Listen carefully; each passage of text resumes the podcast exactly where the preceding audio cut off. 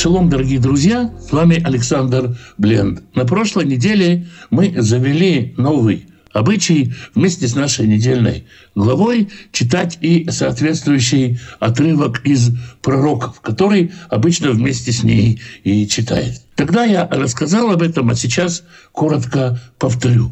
Во времена Антиоха и Епифана, а это было очень давно, когда греки правили в Святой Земле, они запретили евреям читать в синагоге отрывки из Торы.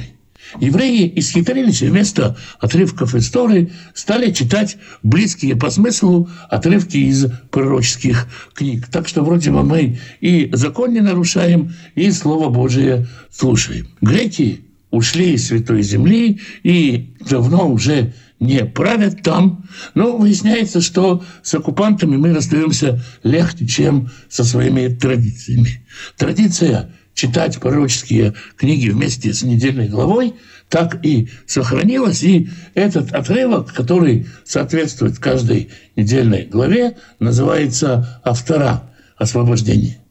В нашей недельной главе в ашкеназских общинах, в традиции ашкеназских общин, соответствует отрывок с 13 стиха 12 главы книги Ошеа или Оси и до конца книги. Итак, начнем с 13 стиха 12 главы.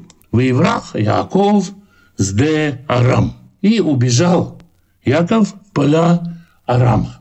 Это та история, которую мы именно в нашей недельной главе и читаем. Яков Авину, праотец Яков, бежит от гнева своего брата Исава, бежит он к арамеям в город Харан, к своему дяде Лавану. «Ваявод Израиль Бейша, Уваиша Шамар». И работал Израиль за женщину и за женщину охранял, за женщину охранял скот. Пророк рассказывает снова всем известную нам историю о том, что Яков остался в доме у Лавана, своего дяди. Лаван сказал ему: не бесплатно же ты будешь работать. И Яков, который полюбил, прилепился сердцем к Рахели, дочери Лавана, сказал, что будет работать за Рахель. За Рахель пришлось работать, в конечном счете, не 7 лет, а 14, но мы читали им о том, что Яков так ее любил, что время пролетало незаметно. Так пророк напоминает нам эту историю и говорит дальше: «Увенави эйла Адунай эт Исраэль мимицраим». Через пророка поднял Господь Израиль из Египта, «Увенави Нишмар», и пророком народ был опекаем. Эти два стиха, 13 и 14, находятся друг с другом в удивительной гармонии, что совершенно исчезает в переводе. Для того, чтобы это увидеть, нам нужно немного вернуться к самому первому слову Торы, к слову «Берешит». В начале. Когда мы его читали, мы говорили о том, что предлог «бет» на самом деле многозначный. И можно понять его как «ради начала» или «началом» как инструментом, как, например, плоскогубцами, также «началом».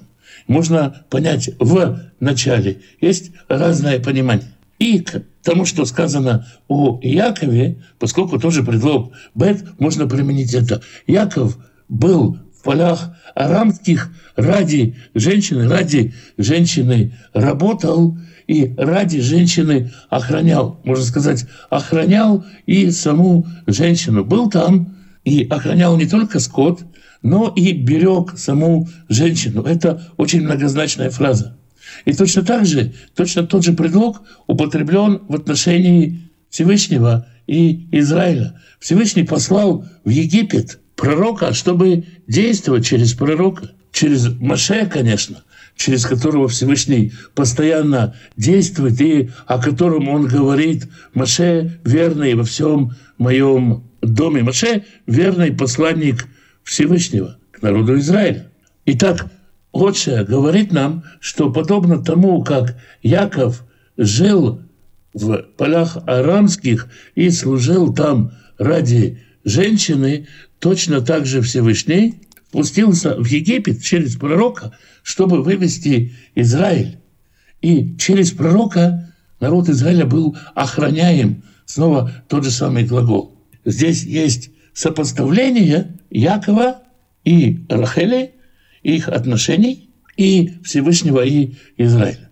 Можно понять это как такое сравнение не в пользу Якова. Можно сказать, ну вот, смотрите, Яков, он там из-за женщины запутался и 20 лет не мог вернуться, а вот Всевышний спустился и вывел свой народ.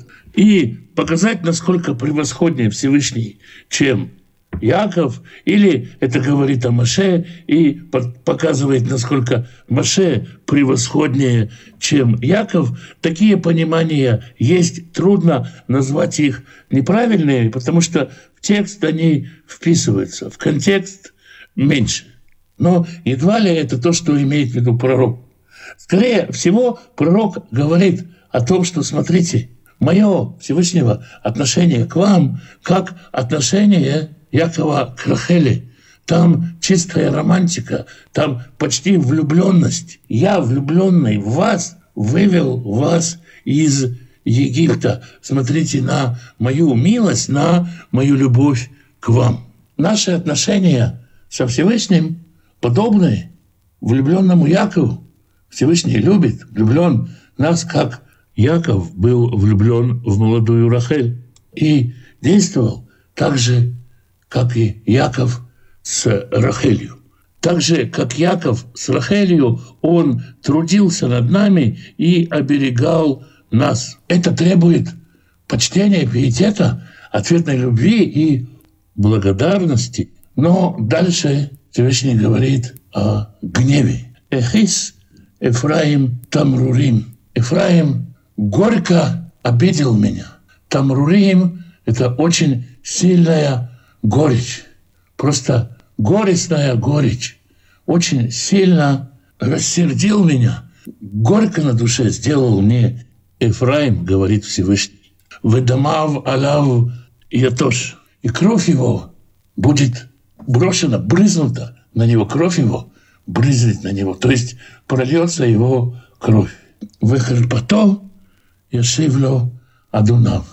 И позор его вернет ему господин его. Господь укажет ему на то, какой он есть на самом деле. Вернет его в то позорное, недостойное состояние, в котором он был без своего господина. И этот он, это Эфраим, это Израиль, это наш народ. На этом заканчивается 12 глава и начинается глава 13. «Кидабер Эфраим ртет». Когда говорил Эфраим, все трепетали, все преисполнялись трепета. Эфраим – авторитетный товарищ в народе Израиля. В 31 главе Иеремия, в 8 стихе говорит от имени Господа: «Эфраим – первенец мой». Эфраим долгое время, как колено, занимал лидерское положение среди колен Израиля. Все были в трепете, когда он говорил. «Насагу бы Израиль». Он был вознесен в Израиле. Он был уважаем и почитаем в Израиле. «Веяшам бабаль веямот». Но он оказался виновным в связи с Ваалом и умер. Пал Эфраим через свою связь с идолами. У Эфраима в еврейской хасидской традиции, в еврейской мистике, и она не из воздуха возникает, она основывается на благословении Якова, что через Эфраима придут многие народы. У Эфраима миссия быть рукой, рукавом, связывающим Израиль и народы. Через него должно было осуществиться, происходить служение Израиля народам. Но это очень опасная работа, как работа с высоковольтными линиями, которые требуют постоянно быть в перчатках, чтобы не испачкаться идолами, чтобы не упасть в нечистоту, среди которой находишься, как в инфекционной больнице, ведь народы служили идолами, и там стояла просто неимоверная мерзость порой. И Эфраим связался, заразился баализмом и через это погиб. Веата, теперь же, Есифу Лахто, они продолжили грешить, они прибавили еще греха. Веацулаэм Масыха Микаспам, и сделали им за свой счет из бюджетных денег маску идола. Китвунам, по разумению своему. То есть все свои технологии они вложили в изготовление этой маски. Отцовим Маасе Харашим. Это идол рукотворный, произведение мастеров. Хай-тек того времени, высокие технологии. Кула лаэм. И все это для их идолопоклонства. Эмамрим, они говорят, «Зевхей адам агалим и шакун». Они как в пословице, они людей приносят в жертвы, а тельцов целуют. Это такая насмешка. Все люди во всем мире, даже идолопоклонники, приносят тельцов в жертвы, а людей целуют. Кого мы целуем? Мы людей целуем, близких своих целуем. Когда-то было принято учителей целовать, а они наоборот. Они настолько извратили свой разум, что они целуют тельцов и приносят в жертву людей. И это не может долго продолжаться. Это неустройство в отношениях со Всевышним и в отношениях с миром. Поэтому Всевышний говорит, «Лахен и юки анан бокер». Поэтому они будут как утреннее облачко. Что с утренним облачком? Оно тает. «Киталь машким улех», как роса, исчезающая с рассветом. «Кимоц и соэр мигорин», как мекина, которую уносит с гумна. Это такой пример, который очень часто используют, когда подбрасывают зерно и рядом разжигают костер. Ветер сносит мекину в сторону огня, потому что она легкая, а зерно падает на землю. Ухеашан ме аруба, и как дым из трубы. Всевышний говорит через пророка, дает 4 примера мимолетных вещей в этом мире. Утреннее облако, предрассветная роса, мекина, которая сгорает в огне, и дым из трубы. Все это мимолетно, все это исчезнет, все это ненадолго, хотя, видимо, зримо, но долго не просуществует. «Ван анохи Адонай Элоэха миарец Мицраим». «Я же твой Бог из страны египетской». Все вот эти служители культа, которые исчезнут, все это служение мимолетное. И сами эти идолы тоже исчезнут. «Я твой Бог из страны египетской». Сколько уже лет ты меня знаешь? Я не мимолетен, я не исчезну. Не волнуйся, я не исчез, и не надейся, я не исчезну. Я тот самый Бог, который помнит тебя, страны египетской. «Ве Элоим золоти лотида». И ты не найдешь никого Бога, кроме меня. Все, что ты пробуешь, это все фикция, это оптический обман. Нету другого Бога. «У Мошеа эйн бельти». И нету Спасителя, кроме меня. «Они идатиха бемидбар беарец талювот».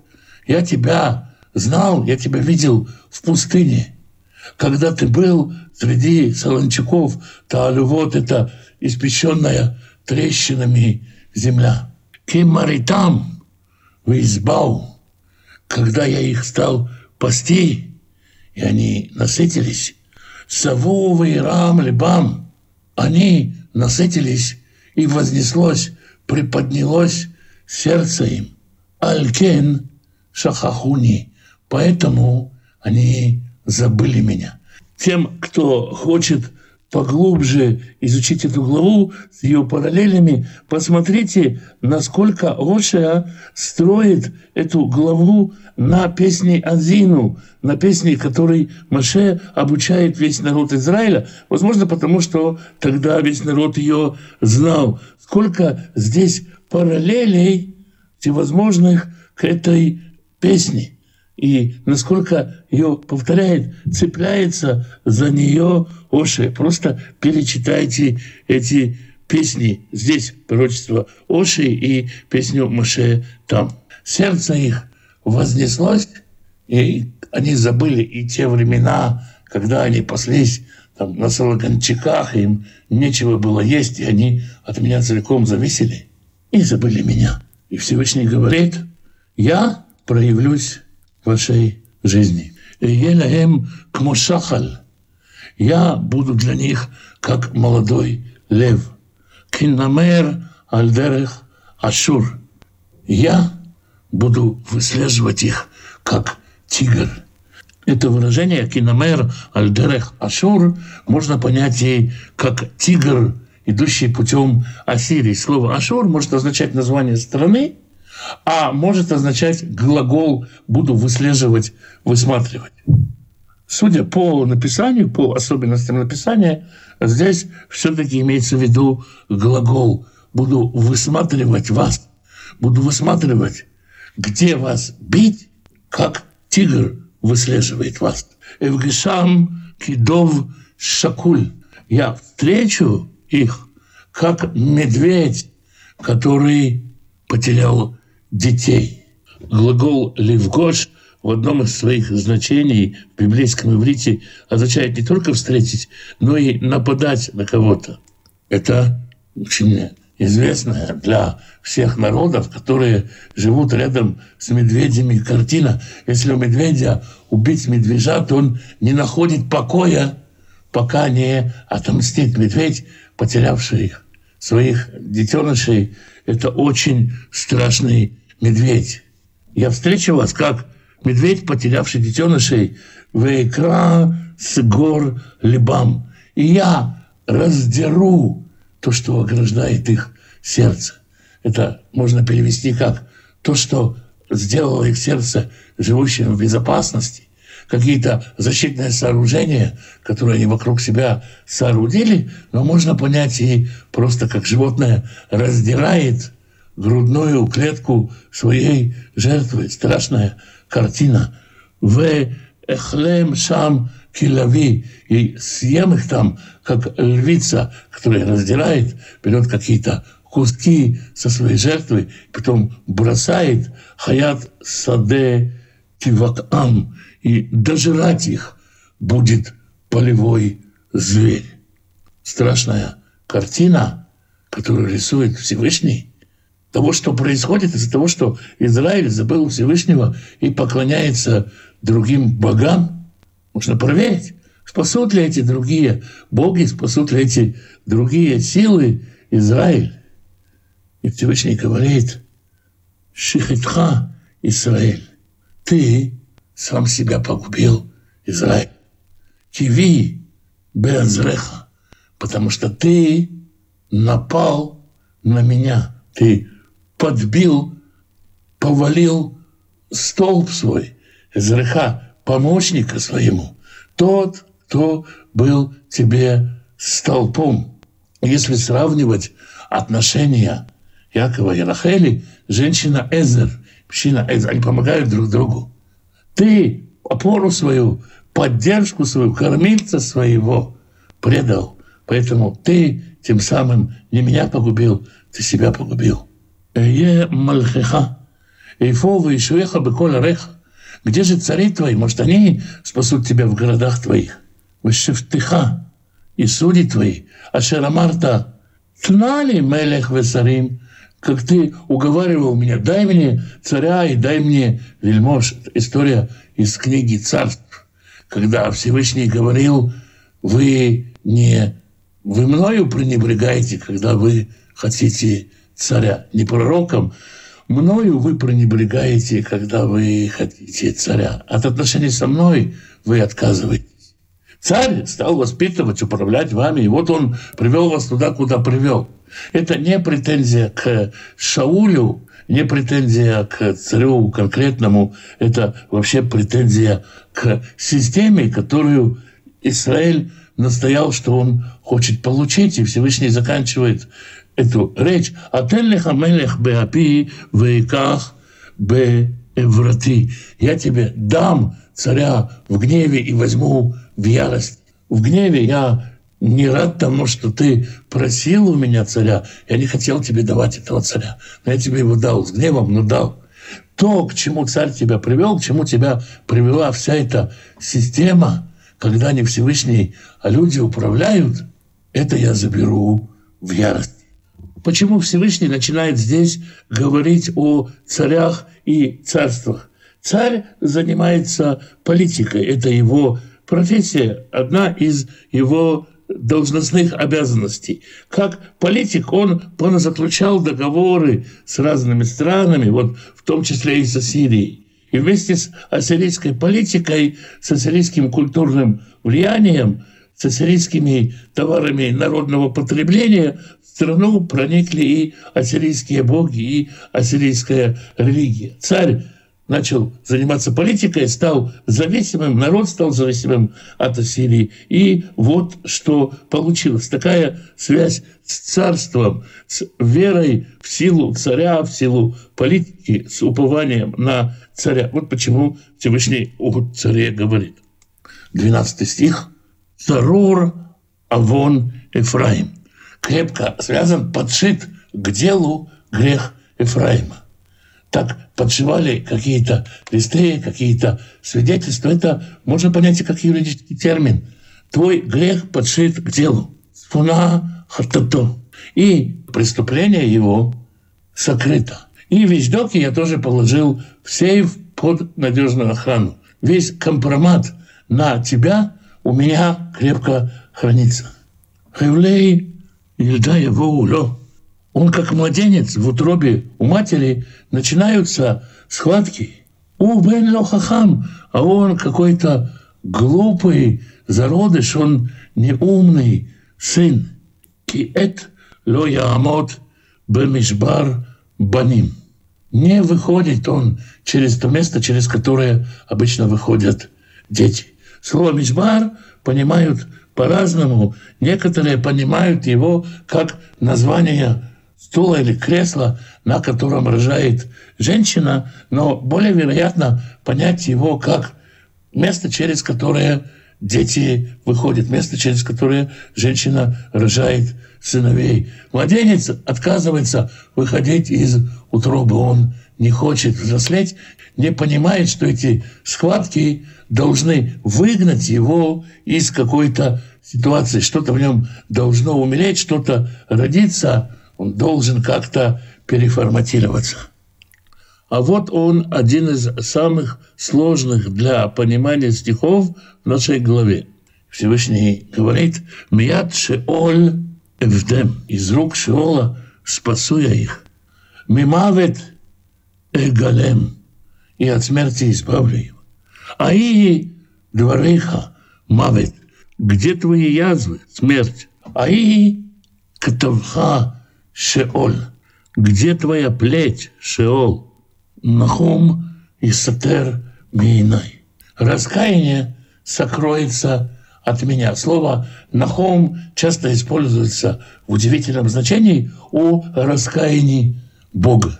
Как, например, когда Тора рассказывает нам о решении Всевышнего наслать потоп на землю и говорит, что Всевышний раскаялся, используется глагол от того же корня «иннахем». Можно понять этот стих совершенно по-разному, в зависимости от того, как мы расставим в нем интонации. Можно сказать так: ну что, теперь вы думаете, что я избавлю народ из рук Шеола, спасу их от смерти? И ну уж нет, всякое сожаление сокрылось от меня. И теперь, ну-ка, смерть, тащи свои язвы, ну-ка, Шеол, тащи свой бить. Сейчас я разделаюсь с Израилем. Это понимание вполне вписывается в этот стих. я точно на этот раз не передумаю. Так можно понять это. Но можно его понять, и мы знаем такое толкование, которое говорит: разве же я не помилую этот народ? Разве я не избавлю его от руки Шеола? Разве я не спасу его от смерти? Ну, что вы столпились здесь со своими орудиями? Что вы сюда пришли? Я не буду его казнить. Где теперь твои орудия, твои язвы, которые ты принесла сюда смерть? Где ты их будешь использовать? Куда ты денешь свою плеть, Шеол? Разве вы думали, что сострадание, что милость сокрыты от меня? Такое понимание тоже существует, и все зависит только от того, как мы расставим здесь знаки препинания.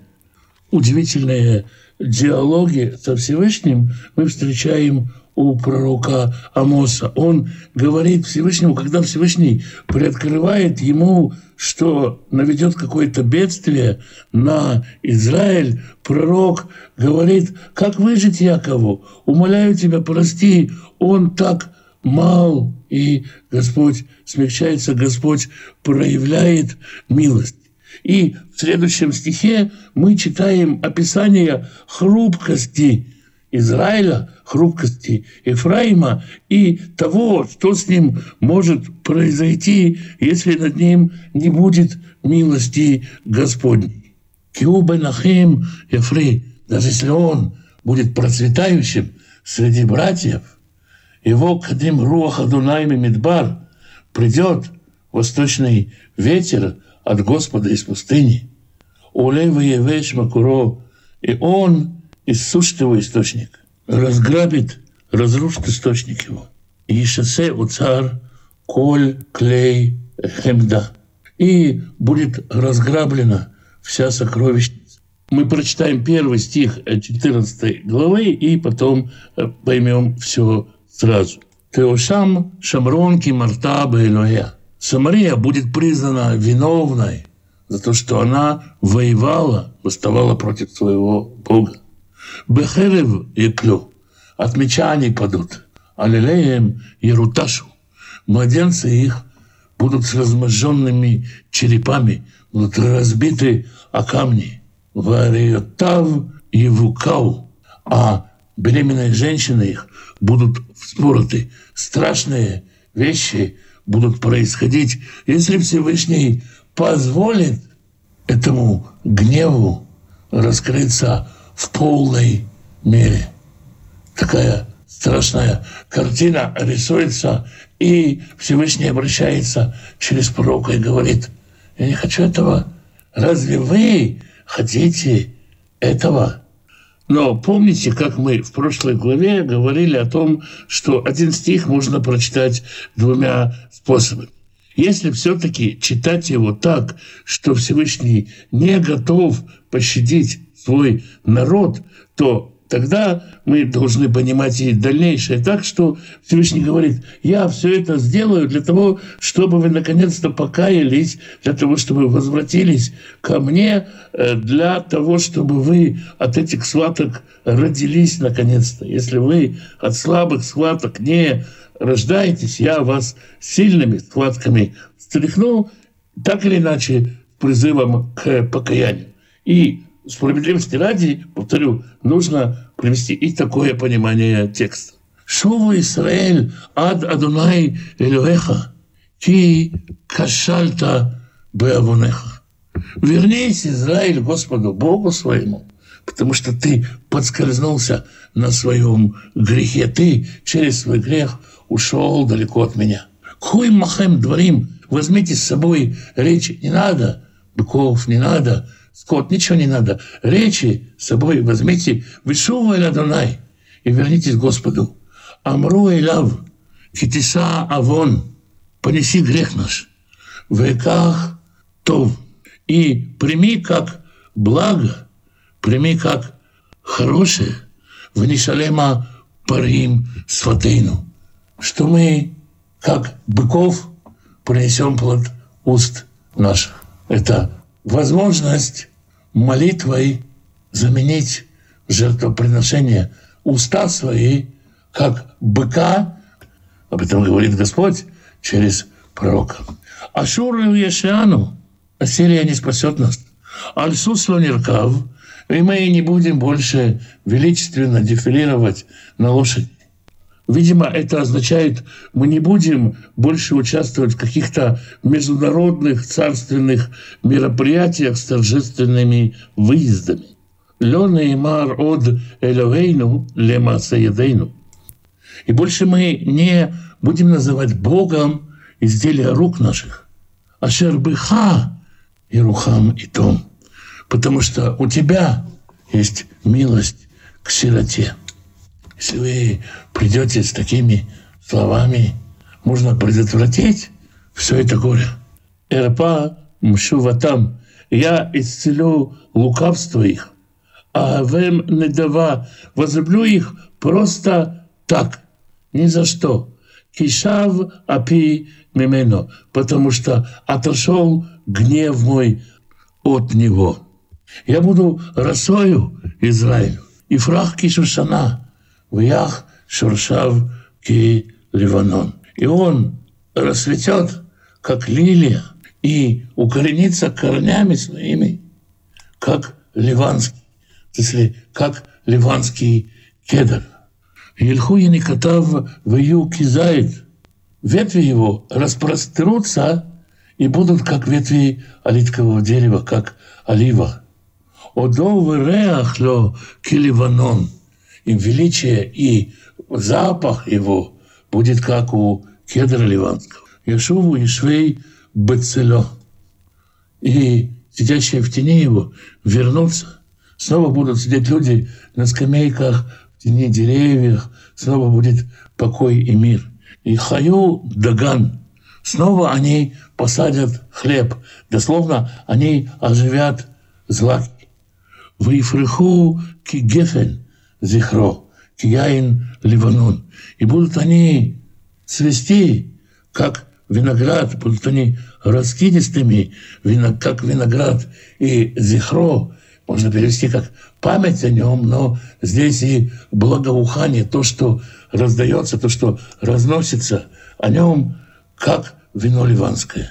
В 9 стихе, как это иногда пишут в пьесах, имя героя, двоеточие и его слова. Эфраим, двоеточие. Вот что скажет Эфраим. «Маи од ле ацевим». Зачем мне еще эти идолы? Они ти в Ашурено. Я обратился. Я буду теперь на него только взирать. Можно перевести слово «анити». Я отмучился, я настрадался, и теперь я буду смотреть только на него. «Аники врот шраанан». Я как стройный кипарис. «Мимени периха немца».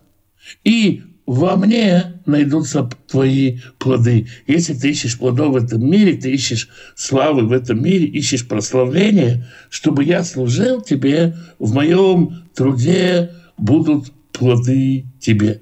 Ми хахам ваявен эле. Тот, кто мудр, тот это поймет. Навон ваядаэм. Тот, кто разумен, тот познает это. Киишаирим даркей Адунай, потому что пути Господни прямые. Вацитиким и Рахубам, праведники пойдут по ним, уфашим их шелюбам, а злодеи подскользнутся на них. Несмотря ни на что, Всевышний говорит: я о тебе заботился. Моя любовь к тебе, как любовь Якова к Рахели, нежная, светлая любовь. И ты предал меня, и огорчил меня, и я уже готов был уничтожить тебя, но я помилую тебя. Есть место для милости. Будет помилование для Израиля. Всевышний приведет Израиль к исправлению. Где все те, кто готовился быть карателем, кто готовился быть осудителем? Это не только вопрос смерти и к Шеолу. Это вопрос и ко мне, например. Есть люди, о которых радостно думать, что они будут наказаны, будут гореть в аду. Я уже сам заточил свой народный топор, чтобы их карать. Ну и сколько наших друзей, таких, которые из строгости и праведности готовы заточить топор и идти кого-то карать, убивать или радоваться чему-то горению в аду вечном или невечном. И поэтому часто мы, как смерть, приходим с язвами или как Шеол, приходим с бичом в ожидании расправы. Как-то один из учителей рассказал мне о пожилой семейной паре, которую он спросил, как вы умудрились-то так долго вместе просуществовать. И они ответили ему: знаешь, раньше было принято вещи ремонтировать, носки штопать, примус починять. Люди чинили вещи, не выкидывали сразу. Даже мелочи. Все было в хозяйстве важно. Все чинили, подклеивали, подштопывали, подпаивали. И сколько инструментов для этого было в домах. И точно так же Всевышний не спешит что-то куда-то выкинуть. И нас не спешит куда-то выкинуть. Оставляет и народ свой милует, штопает, где-то паяет, где-то клеит, где-то ремонтирует, где-то это больно, где-то это напильником, а где-то и рубанком стружку снимает. Но Всевышний не оставляет народ, Всевышний ремонтирует, умеет исправлять. Да, по его пути пройдут только праведники. Злодеи поскользнутся на его путях. Никак не пропихнуть народ в состоянии злодея по путям Всевышнего. Но исправлять народ можно, и Всевышний над этим работает постоянно. Это его труд. Он из Египта вывел нас, он заботился о нас, как Яков о Рахеле, и также он о нас и заботится. Слава ему за это. А мы на этом заканчиваем изучение авторы пророческого отрывка к недельной главе Вайеце. Святой Благословенный благословит изучающих Тору, благословит ищущих его воли, ищущих его лица. Святой Благословенный благословит семьи ваших, мужей ваших и жен ваших, сыновей ваших и дочерей ваших, внуков и внучек, правнуков и правнучек. Святой Благословенный благословит родителей ваших, пап и мам, бабушек и дедушек, прабабушек и прадедушек. Святой Благословенный даст пропитание нуждающимся в пропитании. Пошлет достойную работу так, чтобы было время на общение с семьей, на изучение Писания, чтобы в доме был достаток, возможность другим помогать. Святой Благословенный благословит и исцелит больных, даст врачам мудрости исцелять. Поддержит и укрепит тех, кто больных сопровождает.